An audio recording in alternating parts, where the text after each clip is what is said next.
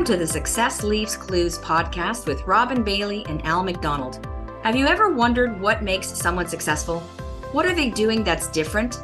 How do they achieve greatness? We believe that success leaves clues. In this series, we are interviewing very successful people from different walks of life to hear their stories. We'd like to remind our listeners that the views expressed in this podcast are those of our guests and not necessarily those shared by our hosts.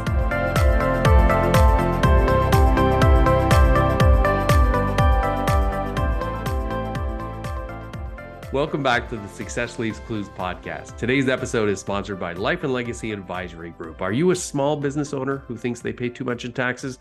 We can help. Give us a call or book a meeting by clicking the link in the show notes to book a free financial consultation so you can have peace of mind about your financial future. We are also brought to you by ARIA Benefits. If you're a business or HR leader and you're needing a competitive employee benefits package to help you attract and retain that top talent, we can help. Check us out to book a free consultation and create a customized benefits package that fits your business and budget. Al, Friday afternoon, podcast Friday, favorite day of the week. What are you up to this weekend? That might be dependent highly on the weather, but I'm hoping I can uh, get on my bike a little bit. We'll see. But I think I'm also taking my daughter down for a tour of the University of Toronto, where she is considering attending next year. So it'll be a busy weekend as always. You must feel you're at a certain age when you're doing the tours of the universities. You know, it never fails. I always feel I'm at a certain age, and it's uh, it's never a good thing, but. well, we always say, what's the alternative, right? Not aging. I'd, I'd rather yeah. take the aging. So that'll be great. I'm super excited because I've said it before. People are going to say, Rob, you said this too many times. But I love the podcast because I get to meet really cool people. And one of those cool people that we recorded a second episode today, which will be coming out soon, is with Leah Carr. And Leah Carr has become a colleague and a friend and just a great person to talk to, knows a ton about the industry, is very connected. So I leaned on her recently and I said, listen, I've always had the belief that really good people know other really good people. And I asked her for an introduction, and we were introduced to our guest today, who is Josh Singer, who is the CEO at Optimy.ai. Optimy is a leading AI powered sales conversion platform for the automotive, retail, and other industries. Their cutting edge technology helps organizations create profitable conversations to maximize revenue, increase efficiency, and improve the customer experience. And who doesn't want that? Josh, welcome to the show. Welcome. And Robin, you did a better job explaining it than I did. So if you ever decide to add on additional industries other than benefits, you're always welcome to join our company. Hey, there we go. I'm getting offers. You know, it's funny. Back in the day when we first started the podcast, I had an industry related one. And the president or the owner of a, of a company was talking about he had gone to school in the States as a scholarship. And shortly after the episode came out, he was starting getting all these job offers from the US. And he had to reply back very, you know, very nicely, like, thank you very much, but I actually own the company. So no, I won't be taking your offer. So you never know. You never burn a bridge because uh, you never know when you might need to reach out and ask for assistance. So I love meeting people like yourself because to me, you are a true entrepreneur and part of this, where we started this series, was to find out about that entrepreneurial journey and where people came from and how they ended up where they are. So, if you're open to it, I'd like to start there and just walk us through that entrepreneurial journey. And I don't know how far back you want to go, but take us back yeah. as far as you want to go, because I'd love to know where that started, what happened along the way, and how you ended up here. Sounds great. And Al's going to like this because U of T has just thrown in an important component of that story if your uh, daughter needs help with the tour of the different buildings, I know it uh, quite well. So I would say is the furthest back I remember from my entrepreneurial journey, I was probably in grade 10 in high school.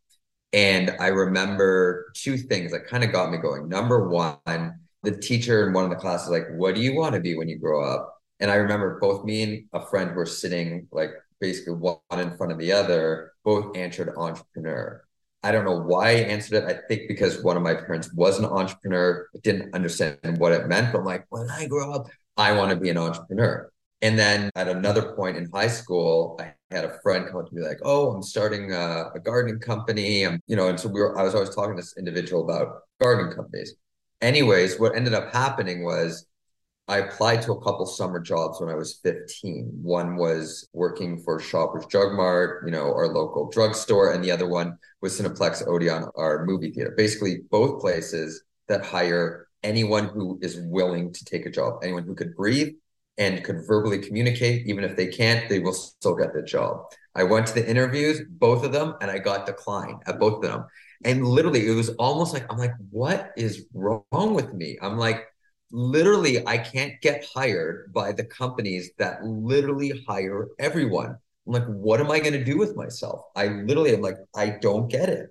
So I'm like, you know, my friend was talking about starting a garden company. I'm like, you know what? I'm just going to start my own gardening company this summer. So I went and I delivered flyers door to door as a little kid.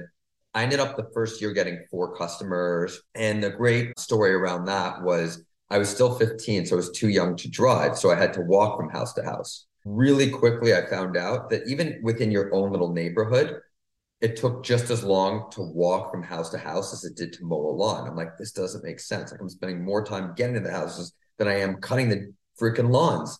So I decided, well, what does every Canadian kid know how to do? Rollerblade. So I put rollerblades on and I would literally rollerblade with a lawnmower and a weed whacker down the main street. People be look driving by like, what is this kid doing? Rollerblading with a lawnmower in the street? Like, what is going on? but it saved me time. I'd get to the house, take off my blades, put on the shoes, cut the lawn, and repeat. So started with four customers while in high school. We built that up to over 100 customers. We had a truck, a trailer, and a crew of employees. And essentially, we'd go to school. School ended about three o'clock, and then we'd mow lawns till it got dark with the crew. I did that throughout high school and into my first semester of university. And when I was at university, which is U of T, I'm like, I'm having way too much fun. I don't want to have to worry about work. I don't want to have to go all the way back up north to go cut lawns. Like, I need to get rid of this thing. So I ended up selling it. And someone basically like bought the customers and took over the business. So I'm like, okay, this is fantastic my next business I started was in my last year of university. That was at U of T. That was I was having an absolute blast. What happened was again, I had a friend who's like, I was the the guy throwing parties for my fraternity, and we would throw nightclub parties. So not like at the frat house, but like literally like the bigger nightclub parties. And I had a friend who was talking to me, he's like, oh, like I got sponsors and it was really cool. Like they gave us a bunch of free stuff. The event was really cool. So I said, okay, this next party that we're going to throw. I'm like, we're going to throw a massive party. We're going to give away tons of free stuff. It's going to be amazing. So my business partner, his family had started Mac Cosmetics. So I'm like, Brett, like hook us up with some free makeup. Like, let's just give makeup to the girls. And Mac is like a brand that like people just are in love with, especially when like they love their Mac Cosmetics. So I remember we got them and I think they gave us like 30,000 worth of free makeup. And it was all like in these sample bags. All the proceeds from the party went to charity. So we're kind of giving away. They're aligning themselves with a good cause. And anyways, we drew over twice the number of people to that event than the next best party we had ever thrown. It was amazing. The energy was there, and everything was built around this makeup. Like I remember going around campus with one of those loudspeakers, sticking my head out the windows. We're driving by, free Mac makeup. Like we taped makeup to our bodies and went into like a cafeteria and wrote free Mac makeup. And literally the girls would chase us down. They would try to rip off the makeup like from our t-shirts, everything. But we leveraged that free giveaway to sell the party. And it made the experience better. And that's where the first aha was wow, people are literally coming to a party to be advertised to, right? The brand wants to do it because they're creating awareness and excitement and people are trying their product. And the students want it because rather than going to your same old boring party, there's something cool, interesting about it. So when I started Kognitive in my last year of university, the original idea was to turn a nightclub party into a trade show as a way to advertise to university students. So we did that. We threw a couple of those parties. And what we ended up finding from that was that there was so much work involved in promoting a party. And really, you don't make very much money off of ticket sales because students only pay 10, 15 bucks a ticket. It's just like you're putting in all this work and you're not getting anything. So we pivoted to say, well, the majority of our money actually comes from the sponsors and what they're paying us to get access. So why don't we just bring sponsors to existing campus events where we don't have to do all the planning, the people are already there. And that was the original idea of Kognitive. It was actually saying is from the party where we really got it going was saying let's turn it into more of a campus marketing company that brings brands to existing events, sets up sponsorship activations. it evolved from there, but that's kind of where where that company started. That company is 17 years old today. And about two and a half years ago, when COVID hit, and we saw the large growth in online digital retail and just the opportunity for helping customers buy products online just like they do in a physical store, we started Optimy.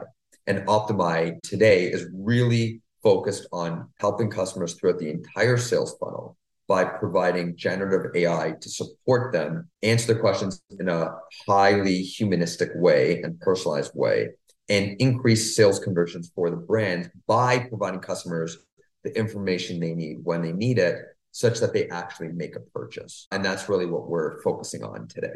You know, when you tell your story and I compare it to my story, because I used to cut lawns too. As did I. We only had the electric mower because we had the Sears Special, and uh, you know I would have to put the extension cord. I remember the first time I got a lawn that was too big for the extension cord, and I had to, I was embarrassed because I had to ask the lady. But you just took that to an entirely different level, and that's why I love having these conversations with entrepreneurs because it's always interesting to find out where that came from. And obviously, it's very evident that you're an entrepreneur because you took this right up to university as well. So that's that's really impressive. I'm glad you're able to share that because I think it gives some context about where you are now and what you're doing. So that's really interesting. Thank you. So you've started, well, I counted four companies in there. So tell us what do you attribute your success to in starting these businesses and getting them off the ground? There's a couple things I'd say from like an awareness standpoint, like what am I actually aware of as the entrepreneur himself? it's really about you know and i read this book think and grow rich by napoleon hill when i was really young. And like there's basically 13 steps. It's like the foundation of the book the secret essentially. The book the secret is just a modern way of saying kind of think and grow rich. But the idea here is everything starts with like an idea and a passion. And like you have to have this really strong passion to want to persevere through it. And i feel like especially earlier on it was really about like that drive to want to create something big. I literally don't know why i was so motivated but it's like in my mind i saw myself as the next bill gates steve jobs michael dell I was the renegade that was going to start a business in college and not graduate. And by the way, I because I started my Kognitive while in my last year of university, I dropped one course in the final semester, which means I'm at half uh, credit left of graduating. And my goal was actually to not graduate. The thing is, my mom who paid for my entire college was like devastated by that. First of all, she kept on saying to me, get a real job, get a real job, because she didn't trust this entrepreneurship stuff. So she's like, get a real job. Like, you can't be an entrepreneur. Like, you have to get a real job. Like, this is not real. And the other thing that she kept on saying to me was, finish your degree, finish your degree, finish your degree, because I was literally half a credit short. And I'm like, well, like if I finish my degree, then I can't be like uh, Michael Dell, Steve Jobs. Like they all had an idea in university and they never looked back. I eventually did two years later. I succumbed to my mother's Jewish guilt of just keep on laying it on me until I finally did finish. And that's why I'm not a billionaire, bottom line. I finished university and that's it. So thanks, um, mom. yeah. Gonna make some for some awkward conversations around the dinner table. I want to go back a little bit because you talked about so one of the things you said is you have have to have an idea and you have to have passion. But the companies you've started and been successful with yeah. are very different. So, is the passion simply in the challenge of creating a business, or did you find passion? How did you find passion, like for each very different lines of business?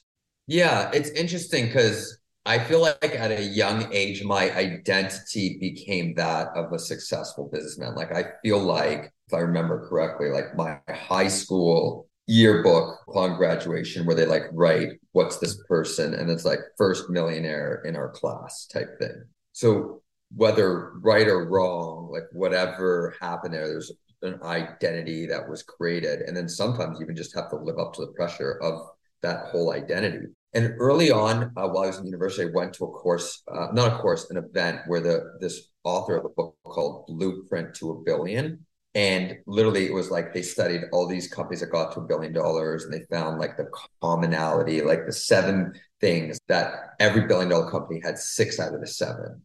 And I'm like, for whatever reason, I watched them and I'm like, oh, I want to be a billionaire. Can't explain why. There's no logic to it. In fact, I've worked with an executive coach for quite some time. And the first thing that that coach picked up on is like, you don't even know why you want to be a billionaire. Like, it doesn't make sense. It's almost incongruent. So there's something there. But I had this really burning desire to just build something big and change the world. I honestly don't know why. Like, part of it has to do with likely like childhood wounds if we go into like therapy and all that stuff and like just needing to like be the best like for whatever reason i feel like i need to be the top 1% of the top 1% like if i'm not that then i'm not i haven't accomplished enough for whatever reason it's probably more about avoiding the negative than it is um, moving to positive it's like i'm not enough unless i'm literally right up there and that's what really drove me i believe ultimately, you know, you could probably get really deep into that stuff, but the high level is there was like, I need to be the top 1% of the top 1%, which does not make sense at all. And I absolutely does not drive happiness. But for whatever reason, that's kind of how I was programmed. But I can relate to that though, Josh. I mean, I've said when I started Aria, I, I, had said to my business partners who had presented the idea for because that's not our original branding, the branding that Al has behind him on his screen, Life and Legacy Advisory Group. That's our original.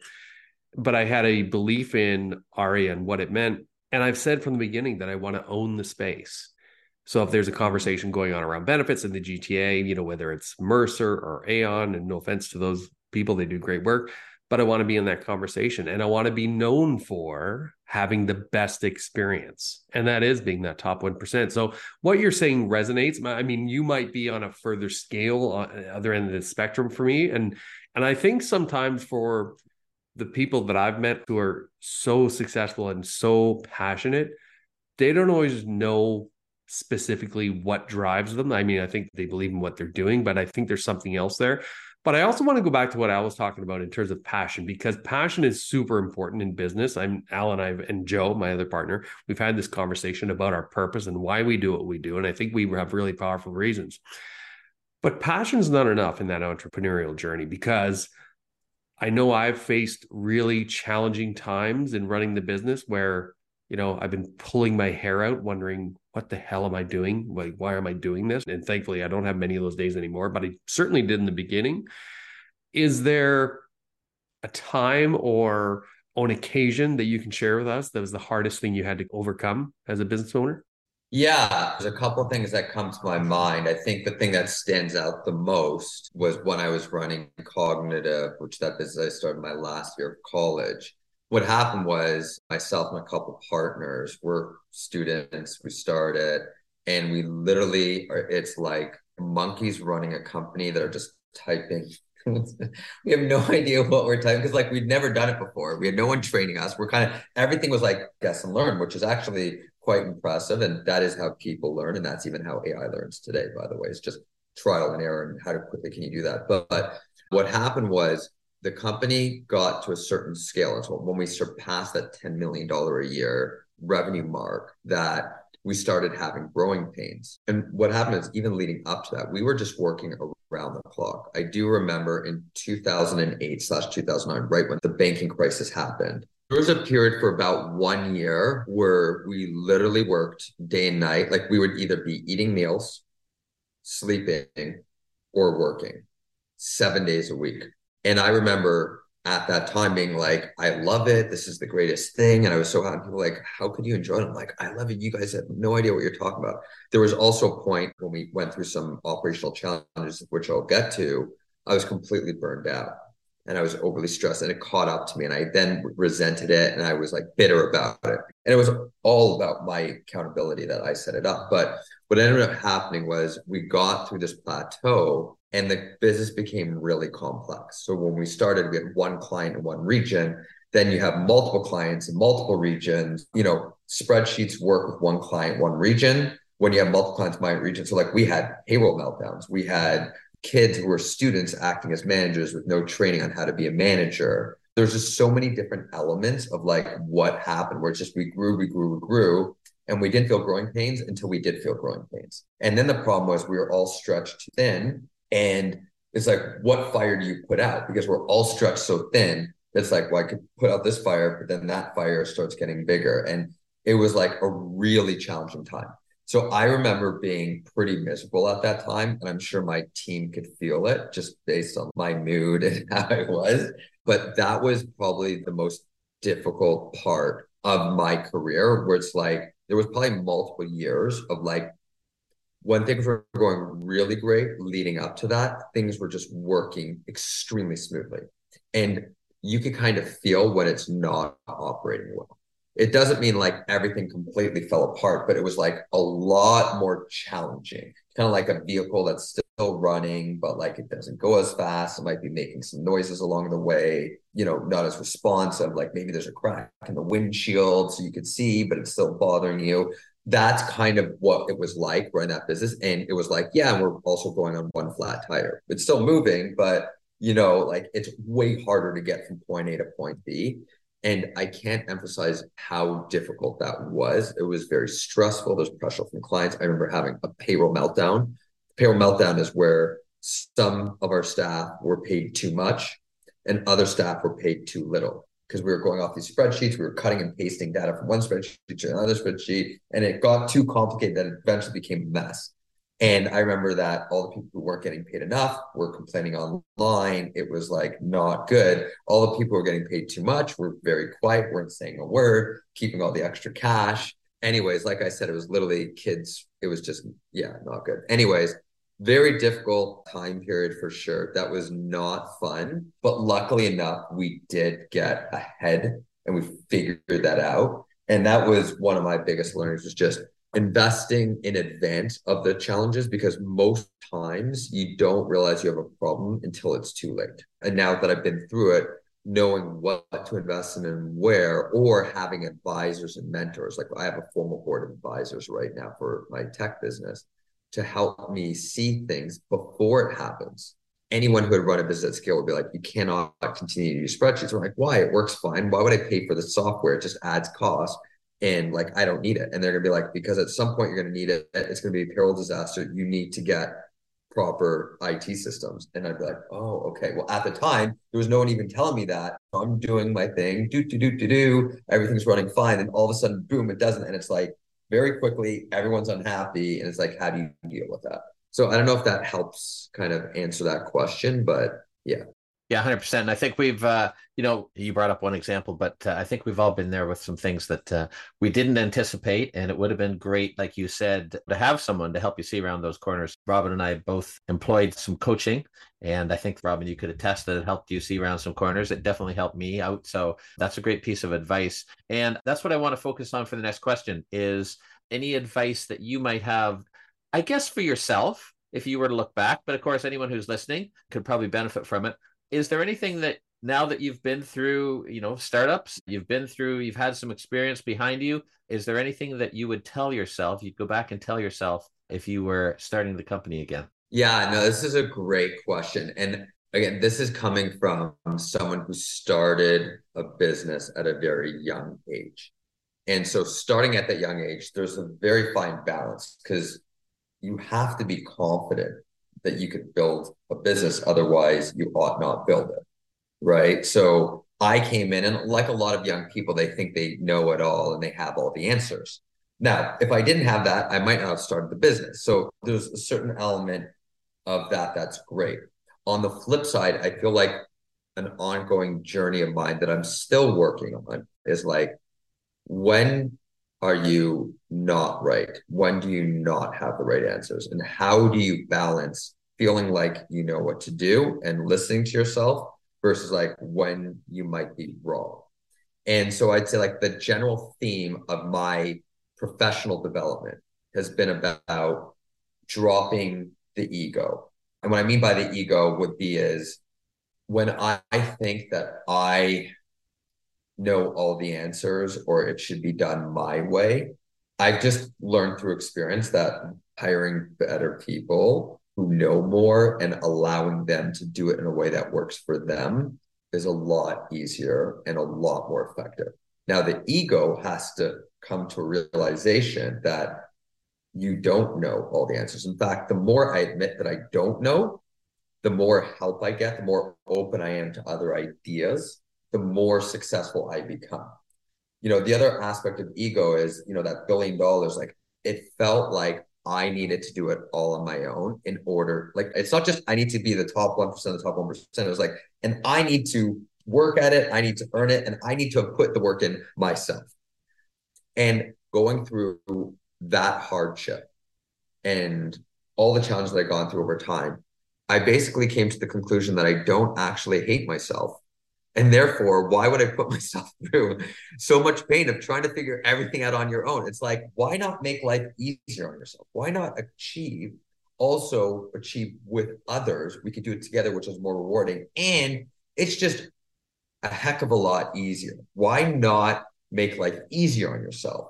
And being easier on yourself is, is so interesting. And this dynamic that I've been going through over time, I'm still a learning curve. It's like the more that I admit I'm not very good at something, is the better we become at it because then we could seek that outside help or bring on the right person. And it's so interesting because like I can admit I'm not good at this thing, still go after it from a company perspective. And that's what's so interesting is like the separation from me needing to know it versus like as a group, if we're a team, like how do we do it together? And I think that has been the biggest learning and the uh, biggest journey that I've had. So whether it is hiring a leader or like I've talked about, we now have a board of advisors that are overseeing and helping see things that I wouldn't see. It's like the admitting that I don't have the answer means I need the right leaders in the organization. I need people who have been there and done that to help see it. And that creates so much more opportunity. Well, it's great advice. And I'm glad you went down that path because I think Robin and I have both experienced exactly what you talked about. And it's interesting how willing people are to help you out when you do say, you know, I need some help here. I don't understand this. I don't know this. People are absolutely ha- happy to help you out. I think there is maybe a, a little bit, I think there's a, a bit of an attitude shift. You know, as a business owner, as an entrepreneur, you were expected to have all the answers, like in the past. Like to admit that you didn't was like a big, people would really judge you and say, well, they're just supposed to know that, like they're the owner. They, how can they not know the answer? Right. But I do yeah. think there's a shift because we've heard that on this podcast a lot, a big shift about just saying, you know what, I, I don't know how to do that. And I'm willing to try some things. And if it doesn't work out, that's okay. Like I don't have all the answers. We're going to try it out and see what happens. So I'm glad you brought that up, Rob, and I'm sure you've got some some examples too of that. Well, like you said, Al, I mean, how many times we've been having these conversations, and you know, a common theme is that imposter syndrome, right? And one of the great things that's come out of the episode because we hear it every time, like you just shared, Josh. Every time we release an episode like this, someone will send me a DM on on LinkedIn and say, "Oh my gosh." I didn't realize other people were going through some of the same stuff that I was going through and letting go of the ego, exactly what you said, and finding people that you don't have to know the answers. And more importantly, you don't have to do it alone. And not only do you not have to do it alone, but you're exactly right. It's way more fun to do it with other people and have them come along for the ride with you. So I think that's going to resonate with a lot of people. And I'm, and I'm really glad you went down that path and talked about it. But I know you've heard the podcast before, so you know it's coming it's time in the episode for Al's signature question. And I'm actually really curious because you're you're such an interesting cat to talk to. I'm really curious to hear your answer. So with that, I'll let Al take it away. All right. Thanks. So here we go. A society grows great when old persons plant trees in whose shade they will never sit. So can you talk about any of those proverbial trees that you might be planting? It's a great question. I mean, I'd say there's two trees and it all they're, they're connected i would say one would be in myself and then one would be with those around me so there's just a constant desire to learn and grow as an individual so i think you know in myself it's the coaching it's the events i go to it's the podcasts it's the, that constant learning and investing in myself through watering my seed that I could grow as an individual and get better as an individual. And then it's encouraging my team to do the same. So on our Kognitive, or staffing business, having everyone on the leadership team involved in peer mentoring programs, different coaching programs, conferences, and having a whole essentially university built throughout that organization. Really, we're trying to invest in our teams so that they can grow as well. Now, a lot of the time, the organization is limited by the growth of the leader or what the leader is capable of doing. It's kind of like the well, my belief is like the airplane where they like put the mask on yourself first and then others. Now, what I might have done in the past is put the mask on myself and just, you know, not worry about others in terms of the personal growth. So it's making sure that you're encouraging the team and bringing it all the way down for the team to do the same thing. And on the optimized side, it's that same thing. We're not as big of an organization yet because it's still more in startups. So we don't have uh, like a formal university, but there is constant learning and development that we're including in the organization, including specifically for the leadership team, but then as well certain programs or elements of learning that we could bring in to make sure that everyone within the organization can learn. Maybe it's not as big of a budget. And I'd say that to me is the biggest thing. It's matching humans need to grow and learn as individuals. We constantly need to that to be happy, but also at the same time, how can we be happy with what we have? And I think that comes to that constant development where we can reflect on the great stuff we've done and what we have in our life, while also how do we learn and grow and take on newer, bigger challenges as time goes on. So I don't know if that answers your question, but that's kind of where I would say I'm planting those seeds. Well, there's no wrong answer to that question, right? So that was great, and uh, I'm glad you shared that with us. And I like your analogy with the airplane mask. I never thought of it that way before. Yeah, that's a first. So I knew we'd have a good conversation. Well, this has been, uh, again, Leah Carr. Thank you again for an amazing introduction. I'm still convinced, you know, it, until someone proves me wrong, really good people know other really good people. And, and guess what? After this, we're going to be asking Josh, hey, who else do you know as well? Thank you for joining us today and sharing your journey. What's the best way for people to reach out to you if they have questions about yourself or what you're doing at Optimy? I would say check out my LinkedIn. I check out my LinkedIn messages. So Josh Singer, just search me on LinkedIn. You'll see the Josh Singer next to Optimy, and that would be the best and easiest way to reach out. All right, that's awesome. Well, that does it for today's episode. I hope you enjoyed this conversation as always. If you have any questions for Al or myself, please feel free to give us a call or by joining the conversation on LinkedIn. And always, always remember success leaves clues. Hope you got some here today. Take care. See you next time.